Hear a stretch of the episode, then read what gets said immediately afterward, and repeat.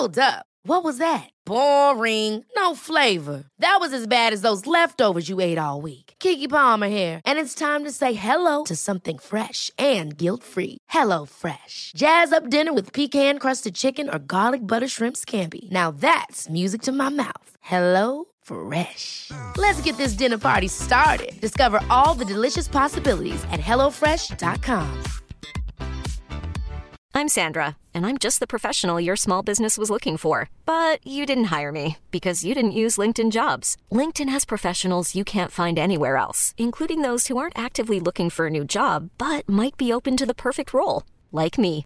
In a given month, over 70% of LinkedIn users don't visit other leading job sites. So if you're not looking on LinkedIn, you'll miss out on great candidates like Sandra. Start hiring professionals like a professional. Post your free job on linkedin.com/achieve slash achieve today. There's never been a faster or easier way to start your weight loss journey than with PlushCare.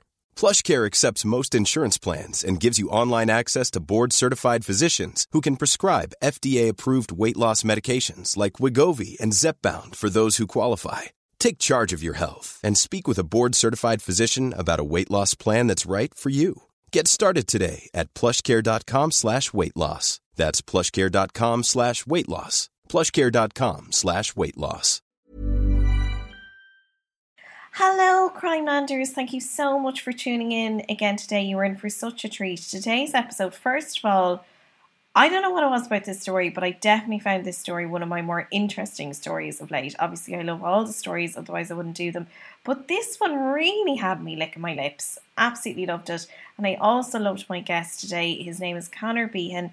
He has a brilliant podcast, Housewives and Me.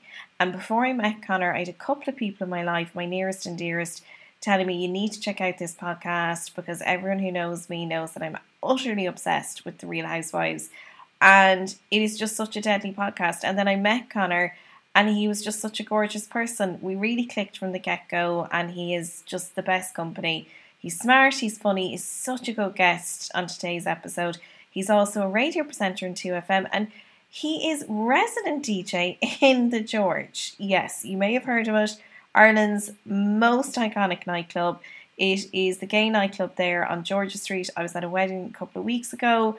We were all saying it is just the best music in town, and Connor is DJ in the George as well. So, as well as having a podcast, radio, uh, doing a bit of radio presenting, he's also a DJ. To be quite honest, I'm just getting tired even listing off all the things Connor's up to.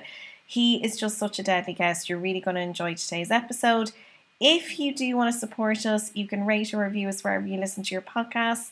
It takes about 30 seconds if you're just doing the stars, and you know what? It really, really helps so much. Also, we're mad to grow our community of crime Crimelanders. I am so excited at how well the podcast is doing. I just really think now we found our rhythm. I'm loving the guests. It's just such a joy. And if you do want to just even recommend us to a friend, that is the best way to grow this community of crime Crimelanders. So that is probably the primary thing you could do to help us out and support the podcast. If you have enjoyed it, obviously, if you haven't enjoyed the podcast, please just stay off the internet.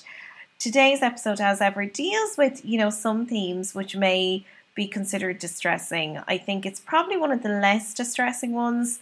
Um, but who am I to say that? For listen, I'll leave it up to your own discretion. And without further ado, here's your episode. Enjoy.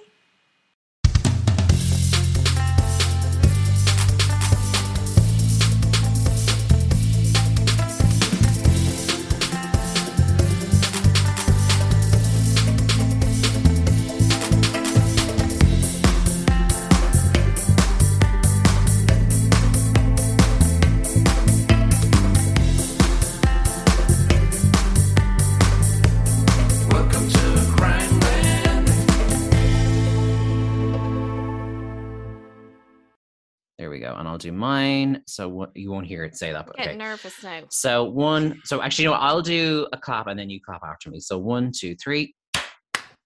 Okay, perfect. So now, like, I'm recording a file here and I'll send it to you after. Connor, I love that. You're just so smart. I love, like, I love picking up these little bits and bobs. Okay, right. Will we dive right in? So, Connor, okay, here we go. Yes. Welcome to Crimeland. My name is Julie Jay, and this week I'm chatting to one of my favorite new friends. It's Connor Behan. Sorry, how do I do that? I never, I never. Te- this is so bad. Like I have That's one job, which is to record the podcast and tell people they're announcing themselves, and I always forget at least one of those things. I'm like obsessed too with um like this whole thing in comedy world because I don't do comedy and obviously you do of like the off stage co- being introduced by somebody else. I think that's so fab.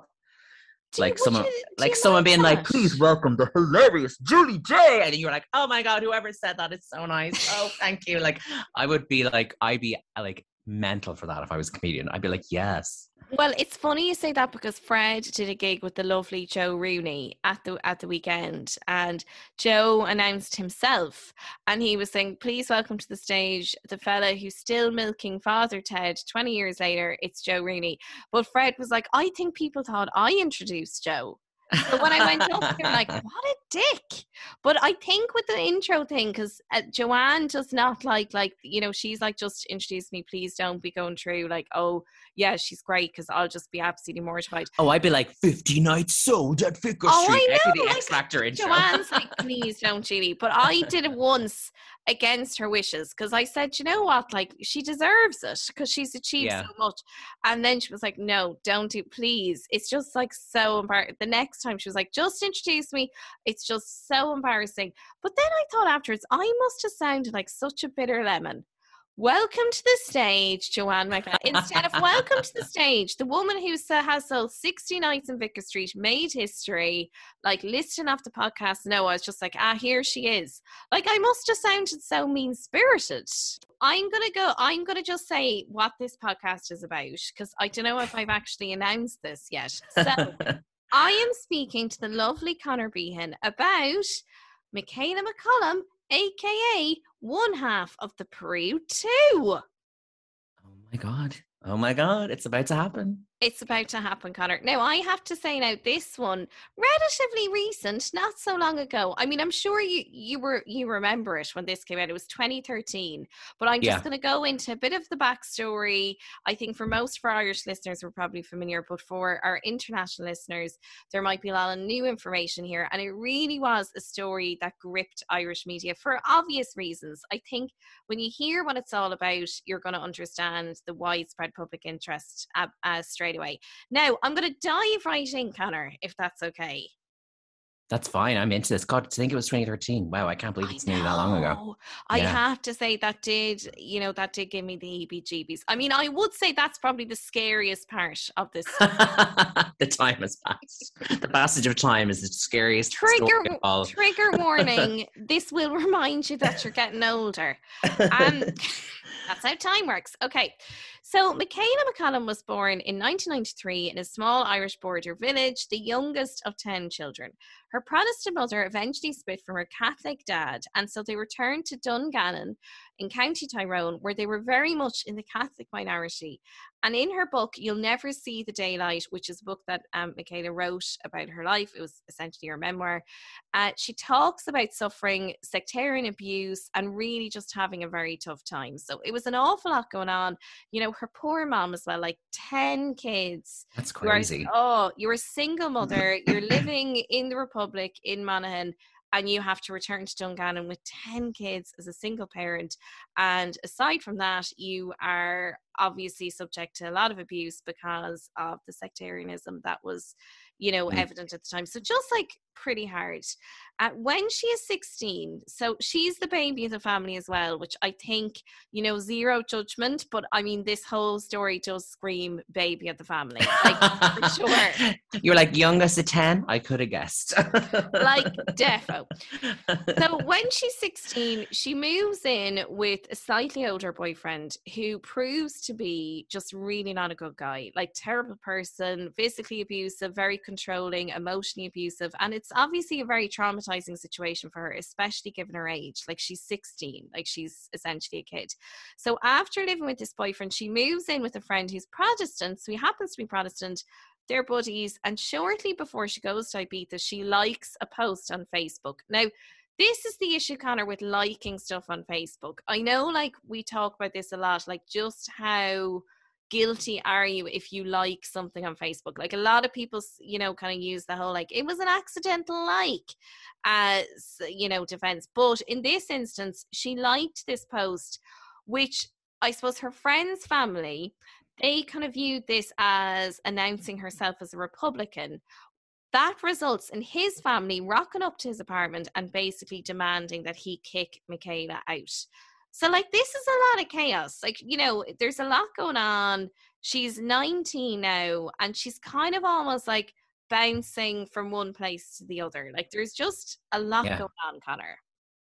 Sounds like she's kind of, well, she was in a, a sounds like some kind of an abusive relationship mm-hmm. situation. She's very young, has found like some kind of solace with a friend after a rocky moving around as a child, and then to have your home and your sense of place ripped away from you at that age is 19 is still so young. It's a time when we're in like student flats or accommodation. They're living with a few friends and they're getting to kind of have their own like adulthood experience and come mm-hmm. into themselves. And she's having this kind of, and listen, I don't know what the Facebook post was. Maybe there's a degree of like they were right to be a bit pissed off, but still, it's not great to have someone reefed out of their home, you know, over it. Yeah, it's just, I suppose, it like for sure. I think you summed that up so well and so eloquently, Connor. Like, I mean, she's only a kid, and I suppose this was her home as well. So it just mm. would have been, you know, really tough to suddenly kind of be out on your ear. I mean, it could have been in the family's defense, it could have been like a up the ra post, you know, like yeah, maybe it was offensive. I did, like, I mean, there's you don't want to be like, it's not that I'm. I actually, I don't know what the Facebook post was, but like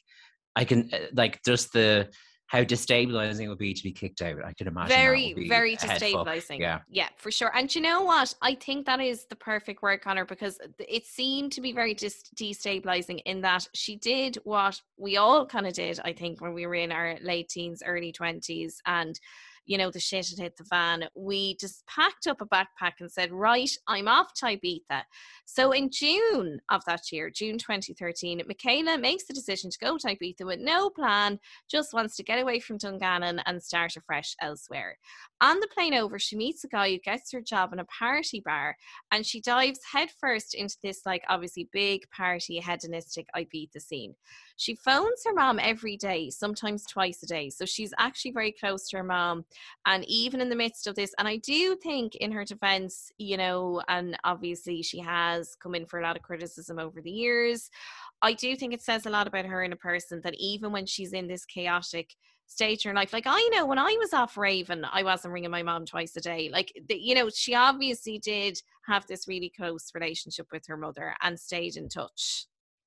I'm dying though. Like, obviously, it's so nice to stay in touch with your mom in your way, but like, I'm imagining her like in the smoking area of, of like DC 10 or something, and it's like, and how's and how's so and so, yeah, and what did you have for dinner? Ah, that's a like this some dance song Blair. It's like, oh, I love that song actually. I'll yeah, send it no up. sleep. Just, yeah, I'll send it to your mom. It's really good. It's a big hit on the island. It'll be out in a few months. Like just like say, where yeah. or then afters, and someone's like, does anyone have a rollie? And she's like, yeah, yeah. How was your day? Well, look, I'd say her poor old mom, like, you know, single mother 10 was probably just wrecked at this stage and was like, would you stop ringing me? But You're look, like, ring me whenever and it's 3 a.m. Not now, but not now. but like, look, it does, you know, it, it, it does kind of say a lot about their relationship. But then, of course, what happens, so, the, you know, as I used to always say to my mother when I was off traveling and I was a devil for staying in touch, admittedly, it was a lot harder when I was off traveling because it was like the 1800s. So we couldn't, you know, it was harder to stay, to stay in touch with the fam. But the issue is then, of course, that when you stop, that's when alarm bells ring. Whereas mm-hmm. in my defense, I was always saying to my mother, well, like, because I'm very rarely in touch, like, that's kind of keeping you safe. Ignorance. You're like, I never started, so if I stop, you won't notice. so Michaela stopped ringing around the end of July for about a week, and nobody can get hold of her. Her family are instantly worried because this is really not like her. It is very out of character. What her family don't know is that Michaela has gotten herself caught up in a very serious situation. So Michaela, as we've said, was into this party, you know, in this kind of party space in Ibiza we've all been, I suppose, kind of, you know, going through one of these phases where just kind of on the lash on the set all of the time. She's taking drugs like coke and ketamine. And after a couple of weeks, she befriends a guy called Davy. Now, her friends warn her against him. So he's an English guy. He's kind of well dressed. Interestingly, which you know does kind of give you the heebie-jeebies, and we've all met these people before.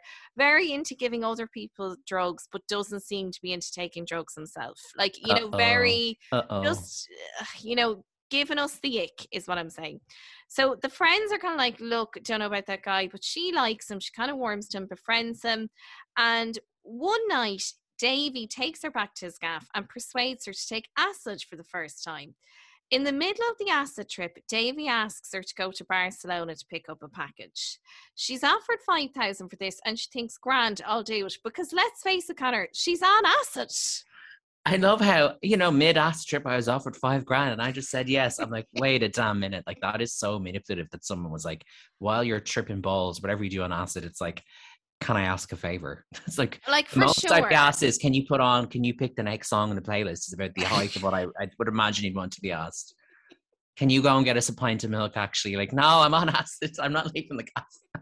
Do you mind if I put? Can I ask a favor? Do you mind if I put Brittany on? Oh, thank Yeah. God, because I thought you were going to ask me to fly to Barcelona to pick up a package. so she says yes, five grand, happy days. Now the next day, she's obviously kind of, I suppose, coming out of this stupor, and she realizes that she has agreed to take a package on a plane for this guy Davy. And now, I guess, so, you know, having read her book and watched the documentary, this is kind of glossed over a bit, but like it was very much kind of like a drug saturated scene. So she knew herself that, like, look, this is a bit dodge. But very quickly, Davy passes her on to a guy who then passes her on to another guy called Mateo, who books a flight for her. When he's booking the flight, she asks him about the destination because she sees that he's booking a flight to Lima. She claims she later thought she claims later that she thought Lima was in Spain, so that she'd no problem with this arrangement. And I have to say, I would forgive her that. Like geography was never my strong point either. Lima, is that is that a party town as well? Are they in season? Oh, Grant, yeah, so it's not far. You know, you can understand. Would you know? Do you think would you have known where Lima was when you were nineteen? You probably would. I'd say. You're like you strike me as a sword to, to you know basic geography. me. I think. do You know, when I first met you, Connor, I said he knows a lot about South American geography. Um, I think I'm trying to put myself back in the place. Of, I feel like I would know it wasn't in Spain and be like, oh, Okay. oh wait, I thought I was going to blah. I think I like I'd like to think I'd know it was in South America, but I think I'd be like, can I just ask now? Where's Lima? I Can I just double check? Yeah, well, and do you sorry. she did say in the book, which again I think really rang true, like that she didn't want to ask because she didn't want to seem, you know, stupid. Naive, that she didn't know. And you know what? I totally bank get on that, I guess. Yeah, for sure. They- so- They're like, yeah, we want you to not ask. Yeah, and I suppose you can understand as well at that age, like maybe she didn't want to come across as a bit. I mean, this is now, by the way, from her perspective, what he's what she's saying. But I kind of, you know, I'm I'm kind of taking her at face value here because I can I can see how that would happen, especially when you're 19, that you don't want to ask a question which you might perceive as silly, but which uh, is actually a question you should ask. See, listen, ladies, if there's one thing we can learn from this, If you were ever asked- sisters, yes, girlfriend, listen up. if you're ever asked to take a package, it's okay to ask where Lima is. That's what we've learned. Do you remember? I don't like. I I know it's not a print magazine anymore, but Glamour magazine used to have like a section where it's like, it's okay to and be like, you know, wear odd socks on laundry day. It's like it's okay to ask if the drug deal you're doing is happening in Spain or South America. it's okay to take acid and then be asked to think. Well, I'd laugh. Odd socks girl. on laundry day. Connor, I just call that a Tuesday in this house. But it's all those real like it's okay to like only straighten your hair once a week or whatever. Like and now it's like and then here's a few more we could add to the list. There's definitely one we can add to that list for sure. So, uh, she look, she thinks Lima's in Spain. She goes to Palma then in Mallorca, and it's there that she meets up with this girl called Melissa Reid, who is a young Scottish woman who will also be picking up a package for these guys. They are told by the men involved that it's very simple, that these guys know everybody, and if anyone looks at their bags or questions them, it's because it's somebody who works for them and just to play along. Melissa Reid is a girl that Michaela's never met before, and when she gets off the plane in Mallorca, I suppose initially Michaela thinks that Melissa is a bit bossy, is what she says in the book. And perhaps, like with all these things, it might necessarily be a natural friendship, but obviously they have to row in together. The Mhm. first thing that happens is the girls are taken to a house and have their phones taken, and then they're given Blackberries to use, like kind of burner phones.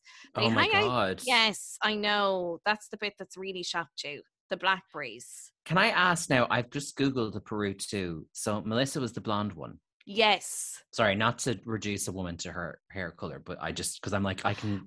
The images of them are so and burned in my brain. the Michaela has the updo. Yes, and in the photos, the updo is is up and it, it's certainly up. I will say that It is deaf up, and actually, she does kind of poke fun of herself in the BBC documentary that she did, and she kind of opens with, you know, my name is Michaela McCollum, owner of the most infamous updo in the world. I mean, it's up. Like when it's up, it's up. It's When, up. as Cardi B would say, when it, if it's up, then it's up. That's actually what that song was inspired by.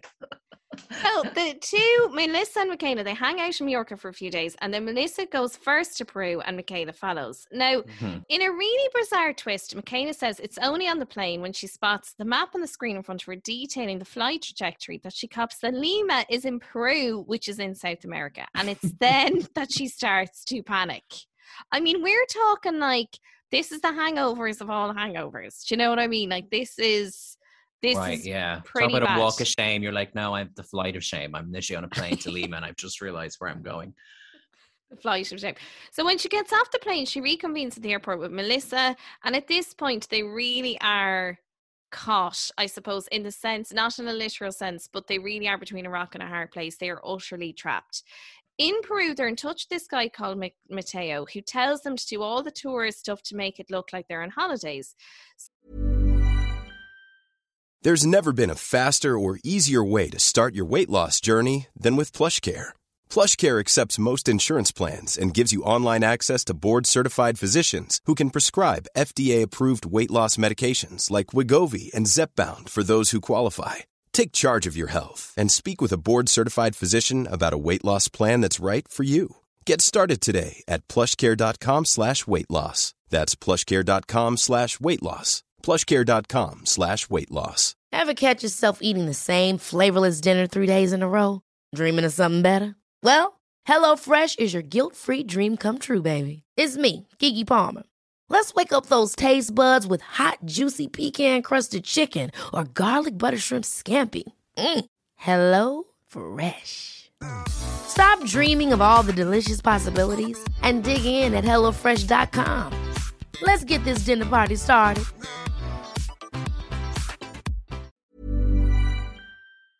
So they're doing Machu Picchu, they're doing bus trips and all this kind of backpacker crack. And I do have to laugh because her descriptions are like of this, like she's just not a backpacker girl. Like she's like, this is not for me. No, like I'm out. So she's having a lot of doubts. She's kind of, you know, obviously getting increased. She's quite literally sobering up now and questioning what the hell is going on and how she's gotten herself into this situation. They're told that there are people watching them the whole time, and she does seem to feel threatened, but obviously has no way to get out of this now. She's just in too deep, basically. They stay in backpacking hostels and kind of present themselves as general backpackers. And then they get back into Lima. And a few hours before they're to go, that they're, you know, a few hours before they're leaving for Spain, this guy arrives with, a, with huge packets of porridge full of cocaine. And it's then that she realizes the sheer scale of this because she still believes, like, obviously, Davy, when he asked her on this acid trip, will you bring a package? Like, you're thinking a package, you're not thinking a a return flight with huge, a 20 kilo- kilogram suitcase full of porridge packets. Like that's not a package. So she can barely lift the bag, it's so heavy. But of course, at this point, they continue on to the airport because realistically, how is she going to get out of this now? So she just says, Look, I need to just focus on getting out of this country and just getting out of this situation. Sorry, I just realized I thought not. This is probably why I would also get stung by this. I thought she was bringing a small thing to them, and then she thought she was coming home. So really, the package was all along going to be the porridge bags full of, you know what?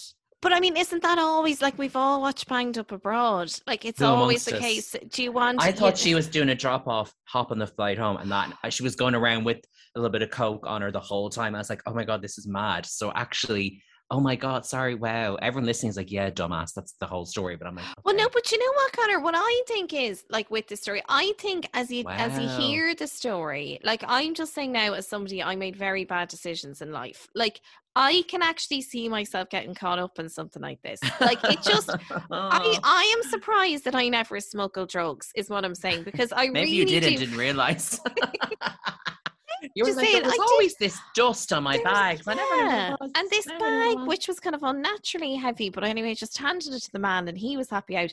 But look, I I actually get this. And it's in the airport. Now remembering that they were told, look, if anyone approaches you in the airport, don't worry, they work for us. It's all gravy, baby. God, They're in the airport and their eyes like it I watched this um really interesting uh documentary about like Peruvian police. Obviously this is a huge issue like the whole drug smuggling and all of that. And they always say it's like shoplifters. You always can spot a shoplifter because they're looking around rather than the items that they're in their hands. And it's the opposite with drug smugglers that like you spot a drug smuggler because they can't take their eyes off their case. They're just they're nervous. They're you know what I mean. Like they're they're kind Yeah, of easy they've to either spot in that got. Charlotte Tilbury in there or a bag of cocaine. It's one or the other.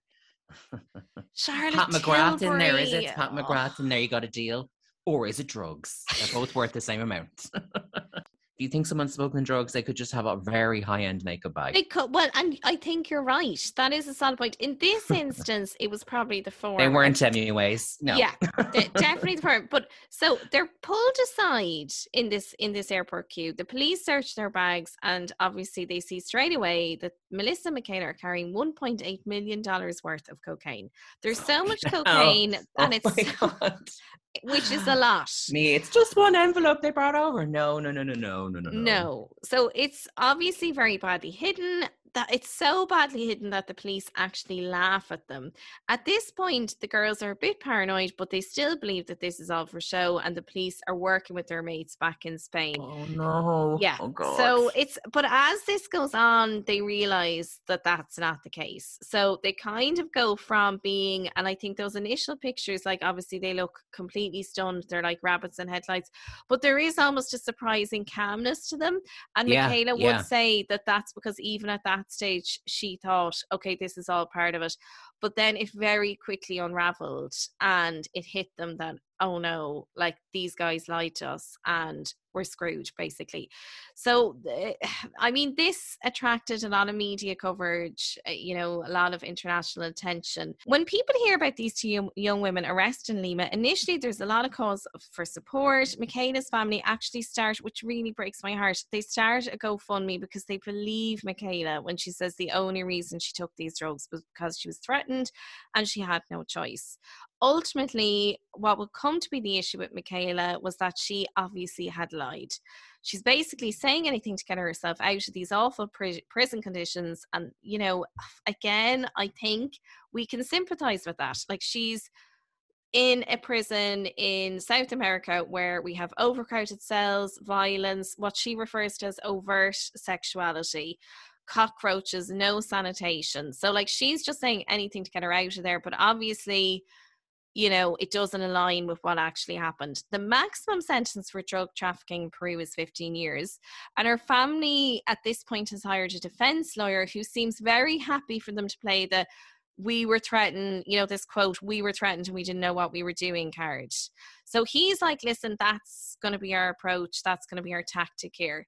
But interestingly, they befriend this translator who becomes really good to the girls. She really advocates for them. She brings them commissary items, and she is the one who convinces them to tell the truth. Michaela doesn't want to tell her mother the truth because she has lied to her and she doesn't want to break her heart. But in the end, she convinces a prison guard, who she later said was kind to them, to ring her, to allow her to ring her mother. She told her mother that she made the whole thing up, and her mother obviously was devastated because at this point her mother had come out and defended her on TV and radio like she'd gone on Lorraine saying that she believed her daughter and she stood with her daughter so when Michaela comes out and says she's lied and she hadn't been taken hostage she hadn't been threatened this is when the tide of public opinion really turns against her I'm also like, obviously, I can see why, having done all that, her mum was upset. But I love how it started with you're so afraid for your mum to know you went on the batter for three months in Ibiza that you're like you allow her to then effectively go in a media campaign going, she's never done drugs in her life. You're like, oh, actually, mom, I was a bit of a sesh head for three She months. She just sorry." went to Ibiza for the pints. Like I but you know, again, I can Oh, see you're how only drinking water at those gigs when you go. That's a, why. Why do you never have a drink? Oh, I don't need to have a drink. Well, I mean, know, this yeah. is real like tell me you're an Irish girl without telling Yeah. me you're an Irish girl. It's very like Irish I know I'm risking play. risking 15 years, but I don't want to tell my mom I lied. That's what I mean. Like, I don't want my mum to know I knew drugs, but I also don't want to be in jail for 15 years. So, like, which of the two, which will I do? Like, uh, she was like, jail. I'll do jail. But but you know what? The the thing is that look, she was obviously right. It's to admit extreme she had lied. situation. It was, Yeah. yeah. of course, of And at least she did admit the truth. She and Melissa Reid, obviously, because they've admitted, you know, they pled guilty. They've said they did what they did. You know, they did give some information about the gang in question, but they, like, you know, she would, Michaela would later say, like, she didn't give, obviously, out. Makes sense. You're not going to tell them everything you know because you just don't know what these people are capable of either. But they gave Yeah. them a little to kind of sweeten the deal. So they end up being sentenced to eight years and six months and moved to this notorious prison called Ancón II in the desert outside of Lima. The first six months, as you can imagine, Connor, like Six months, Jesus. well, the first six months, so like eight years and six months was the sentence. But the first six months, she said, were the toughest because, like, you know, obviously she's kind of been thrown into this situation where there's 30 people to one cell, there's one toilet, they have to work in these workshops, and, you know, they, they kind of, seems like that they were kind of like making handbags and stuff, like kind of selling kind of touristy items that would then be sold on. They worked in these workshops. And one day she nearly gets stabbed when she accidentally skips a queue. But luckily, she's saved by a prison friend who intercepts the knife. And like that was something fairly innocuous, like that they were queuing up to play their DVDs for film night. And she inadvertently you know, skipped a queue and then this woman attacks her. So it shows just how little value is placed on life that she was nearly murdered over a DVD, basically. Another time, a woman at her table in work, because they work in these workshops where they're kind of making stuff, she whispers something to Michaela one day and hops on the table and attacks this other woman in an extremely violent assault. So she's finding it really tough. But then Jesus. She spots this girl in her cell has her nails done and she says oh where'd you get your nails done and she finds Hey, Queen. Are those acrylics? Mm, fierce. well the Yeah. nails these acrylics saved her life because she finds out about this beauty salon that exists. So she goes along and finds in one of the cells that they have like this beauty parlor. She blags herself a job and that is when she really shines. She makes friends her spanish improves and she ends up making some money running this little business because like i don't know if you know anyone who's familiar with these south american prisons bizarrely you know how it is you can make your own money in these places. You know, like girl you can you you can be a girl boss too, is what I'm saying. and she took the girl bossing to the next level because they then had this thing right called delegado, which is kind of like your prison wing rep, and they act as like an intermediate between the prisoners and the prison authorities. And mckenna decides to run for it. Now, Melissa Reid tells her, "Look, you're mad because you're not." A native Spanish speaker, like there's all the language difficulties. There's no way you're going to get it. But unbelievably, Connor, she does get it, becoming the first non-native Peruvian to get such a position in a jail. So like this was like kind of a high status role. So she's after overcoming the fact that she went in there with not a word of Spanish. Uh, you know, like she obviously has made enough friends that she's actually won the vote to be this delegado, which is incredible. Yeah, she was at networking. She was the OG influencer. She was schmoozing. so she was released from prison in March of 2015, and then she's to stay in Peru till February 2016 when she returns home. And I suppose kind of goes down. I don't know. Do you remember she kind of went down this Daily Mail route of the posed paparazzi pics on the beach? I don't know if you yes, remember yes, that. yes, yes. She writes the book. She goes on Piers Morgan in 2019, and uh, I mean, I don't know if you saw Connor, but it was just. Did you watch it? She did that in 2019. I don't remember that. Oh, No. it was just so Piers utterly destroys her. It's actually a really uncomfortable watch. And regardless of what she has done, you know, obviously she did commit a very serious crime here. It does kind of give you the ick just to watch him take her down. Like it's a really Yeah. uncomfortable watch. he delights in that kind of thing, doesn't he? Like, Oh, it's hard. It's horrible. Like it's just not nice. And oh, she, yeah, she did Good Morning Britain. Actually, I have a memory of yeah. and she's blonde and stunning. I will say. Yes, I mean I'll we're loving the highlights. We are loving the highlights. That was one of your a- better decisions, Michaela. Once a salon queen, always a salon queen. You From the nails to the hair. For sure. And she's looking great. And she, like it's what I think's really interesting as well is regardless of what you think of her initial crime, she really thrived in this horrendous situation. She comes out of prison, she's completely off drugs, she undergoes a degree, so she goes back to do her A levels, which I always find so heartwarming. Like anyone who goes back and says, "Do you know what, I want to finish my school. She goes Mm. back to do her A levels, she pursues a degree, she has twins, so she gets into this very short relationship and you know she ends up pregnant with twins and she's just very focused on moving forward and being the best mother she can be. I, like i suppose one thing that didn't help in this interview with Piers was she did say that, that the media had been unfair to her but again i think these kind of set up paparazzi pics and all of that like you know people are kind of throwing that back in her face but i think it is a generational thing. You know you can understand having spent three years in a south american prison how she went down this route when she's young she looks you've no money. Like no like, money, no income. only- exactly, and it's like a thing. You see it happen with a certain strand of celebrity, even if they've not been to jail. Like young women who look a certain way are kind of told by the media, "There's money in your looks in your body, so you might as well make it." Which, however you may feel about that, if she was in her position of I'm starting from scratch and like it's not like she can just walk into a shop and go, "Hi, here's my CV. My name's Michaela McCollum," because it's like everyone knows who you are. So exactly. You know, this thing to exactly. muck in and It's- get famous. it's and you see that's it. So I feel like she's kind of da- in a way maybe she was damned if she did and damned if she didn't. Like she Yeah. did talk of coming home and feeling very ostracized and judged, which of course is understandable. You know, she had lied to her family and the media uh, initially, and this did cause her mother's particularly you know a lot of hurt. But again, you know, he wasn't guilty of inadvertently hurting their family or you know making some bad decisions that at that age as well i feel since her release she has as i've said you know written a book she took part in this bbc documentary the bbc were quick to say at the time that she wasn't paid for it Mhm. um, she's a single mother now of her twin boys. She continues to do modelling, but ultimately is living a quiet life in Northern Ireland. Her accomplice, Melissa Reid, of course, has lived a private life since her release and returned to Scotland and has never courted media attention, seeking, understandably, a life of anon- anonymity and to put the whole chapter behind her. Whatever you say about Michaela, it is hard not to be impressed by a young woman who, like so many of us, was clearly lost, making bad decisions, but ultimately flourished in a place a lot of us would find hard to survive. I mean, of course, it's not a victimless crime. It is a very serious crime, but I do think we have to credit her with the fact like she did turn her life around and she made the best of a bad situation.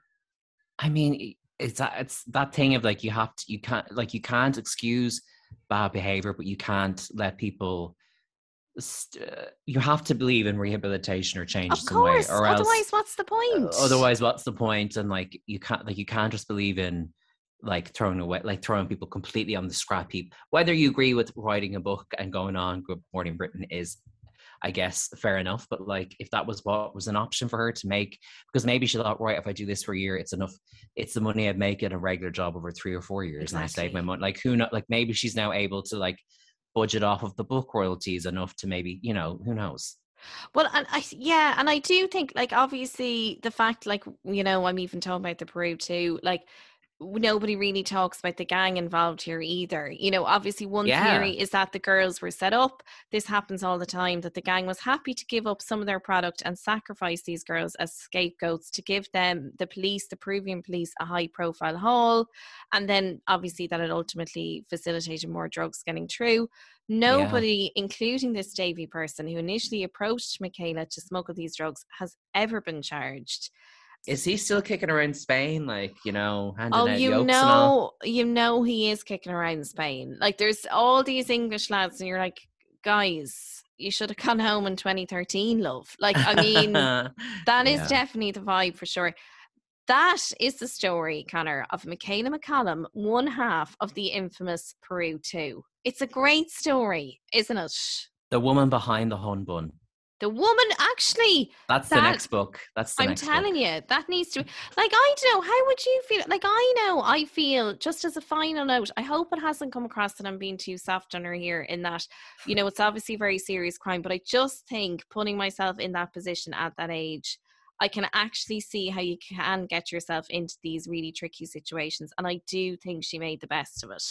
I think too, like, because I would be in my early 30s now. And so when this story broke, I would have been, I mean, it's a good to 10 years, I would have been like mid, mm, early 20s, I guess. So, like, like 23, 24, I suppose. So, like, I think at that age, I would not have joined the dots of how young she was when she mm. was in Ibiza and what had gone down, and then how young she was trying to get through the like, and later on in the, in the story arc, how like young she was trying to just keep her head down through the prison side of things, you know.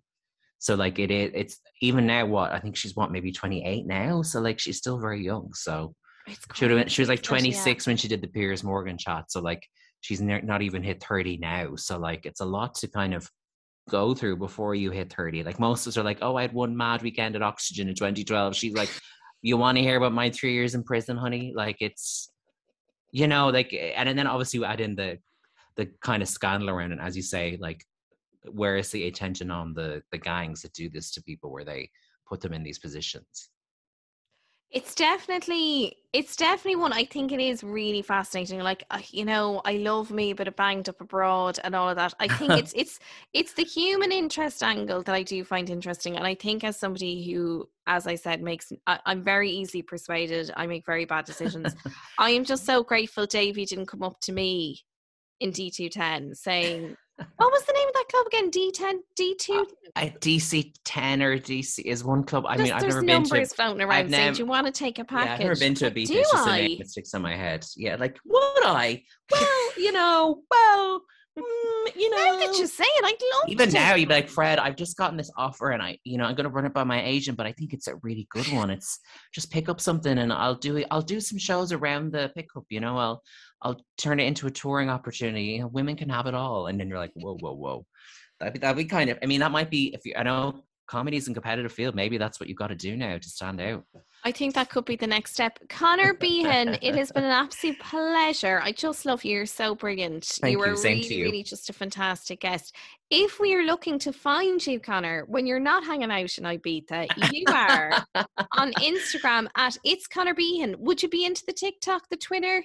I have a Twitter and an Instagram. I've yet to. I have a TikTok under the same name, but I've done nothing with it. But I did okay. take the name to have it because I was like, one day I might want to be a TikTok star. So it's Connor Behan is where you'll find me on Instagram and Twitter.